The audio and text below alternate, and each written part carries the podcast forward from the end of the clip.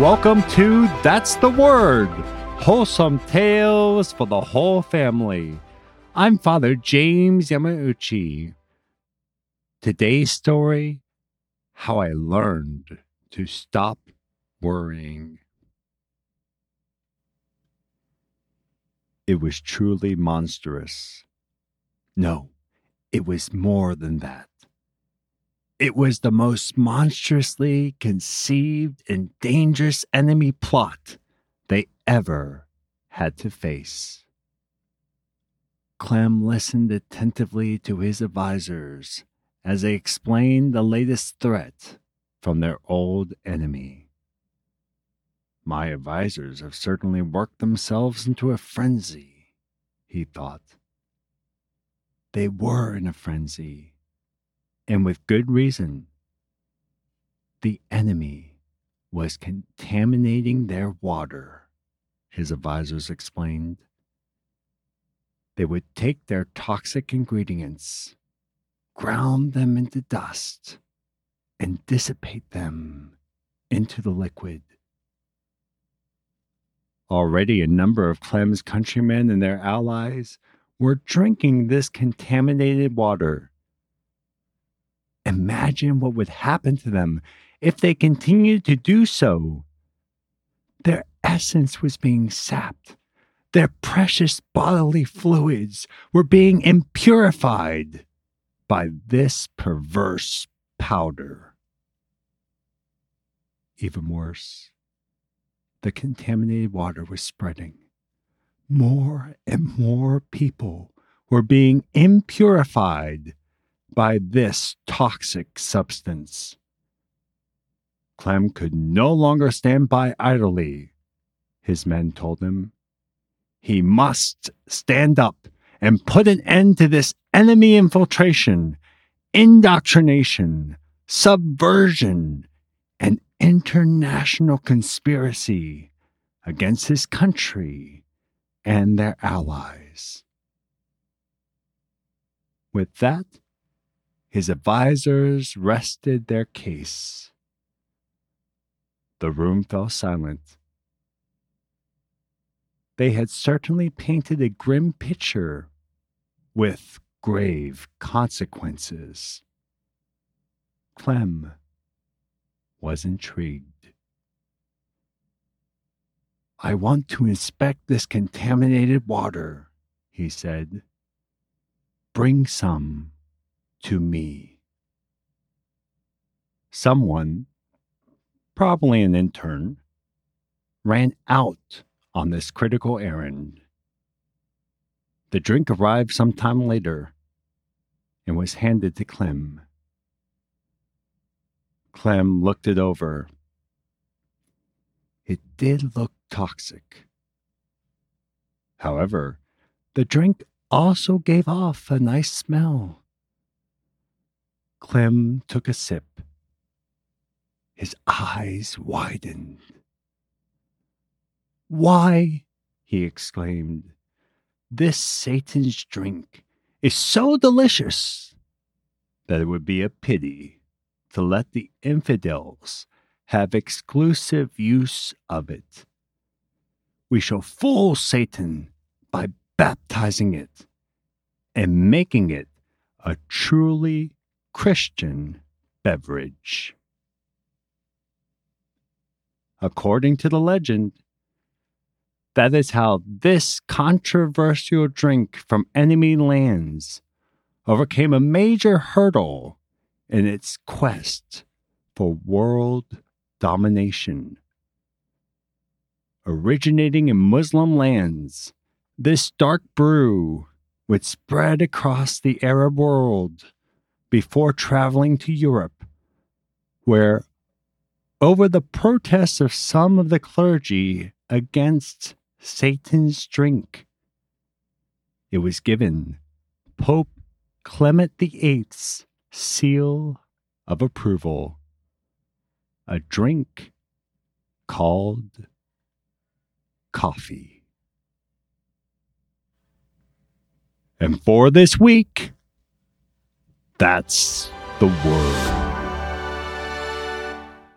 Today's story was suggested by Vicky.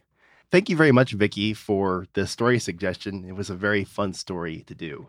It is ironic that you and I are telling a story about coffee since you and I neither drink nor enjoy coffee. Not at all. Now, what's your excuse? I think I have a pretty legitimate excuse. What's your excuse? It's nasty black water. Not according to our Holy Father Clement VIII, by the way. I don't think he's canonized, so I can say whatever I want about that. My excuse was when I was in South Korea at the age of three, I was with my grandfather, my maternal grandfather. My mom and my grandmother were out for shopping or doing something out in out in the city of Seoul, and I was watching the cartoon The Sword and the Stone. And there's a scene where Arthur is having coffee with Merlin, and so I tell my grandfather I would love to have some coffee. So my grandfather, accommodating his oldest grandchild, went and made coffee and gave it to me without sugar, without milk, just straight coffee. And it cured me for life. I spent six years in Rome and never warmed up to any type of coffee, even with the most amount of milk in it. I still can't eat any ice cream flavored coffee, or I should say coffee flavored ice cream. But um, yeah, that's my story. I'm sticking to it. And so, because it's one of those things that our taste buds change over time. True, I've tried coffee since my initial taste at age three. The rest of our family loves coffee, but I just, I just think it all goes back to when I was three years old. My question is, who was the first guy that said, "I'm going to put this in my water"? Would you like to know the story? Oh yeah, please. Was it an accident? So the legend is that goat farmers in the middle of nowhere in the Sahara or, or Arabian Peninsula, somewhere around there. I think it was near Ethiopia. Anyway, any of these uh, either either Muslim monks or goat farmers. I don't remember which. Anyway, they see the goats getting really happy after eating the stuff off of this one bush, Mm-hmm. and I guess the cocoa beans off of the cocoa plant, or, or not cocoa. It's the uh, the coffee beans off of the coffee plant, and so they get intrigued, and so they smash it up and put it in some boiling water and try some, and they find it's amazing, according to them. So that is the story of how coffee was discovered. Was thanks to some caffeine overdosed goats, or not overdosed, I guess. Goats high on caffeine. Yeah, it's not it's not a depressant. They were just very happy. They were very happy, apparently. Very happy. So that's another thing Starbucks can come out with a drink that has like a goat on it. And this is a controversial theological point. Does drinking coffee violate the fast for receiving the Eucharist? Yes. That's your opinion. Not everybody has that opinion, right? Right. Some who people- doesn't who doesn't have that opinion and i'm just not talking about like any random like uh, you know people who have opinions as we all do but i understand there's some churchmen uh, that that really legitimately share that view that coffee does not break the eucharistic fast Well, some people are wrong.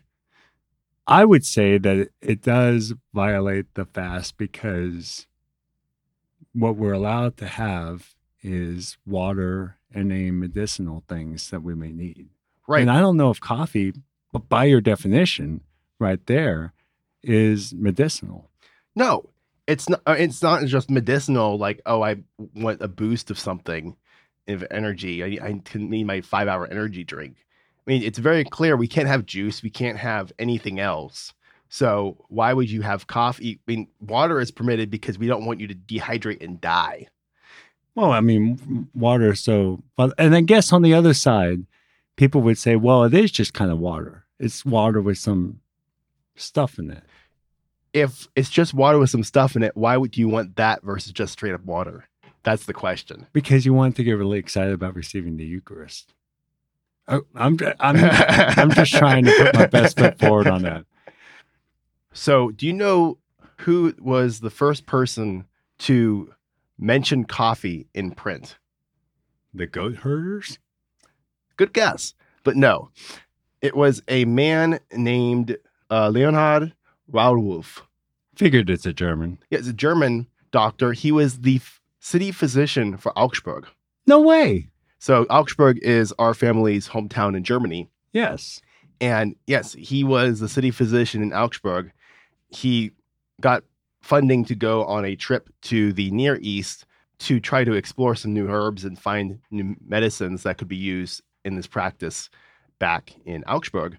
He came back, he wrote a book on his travels, and in it he mentions going to the coffee houses, which there were a proliferation of in the Muslim world at that time.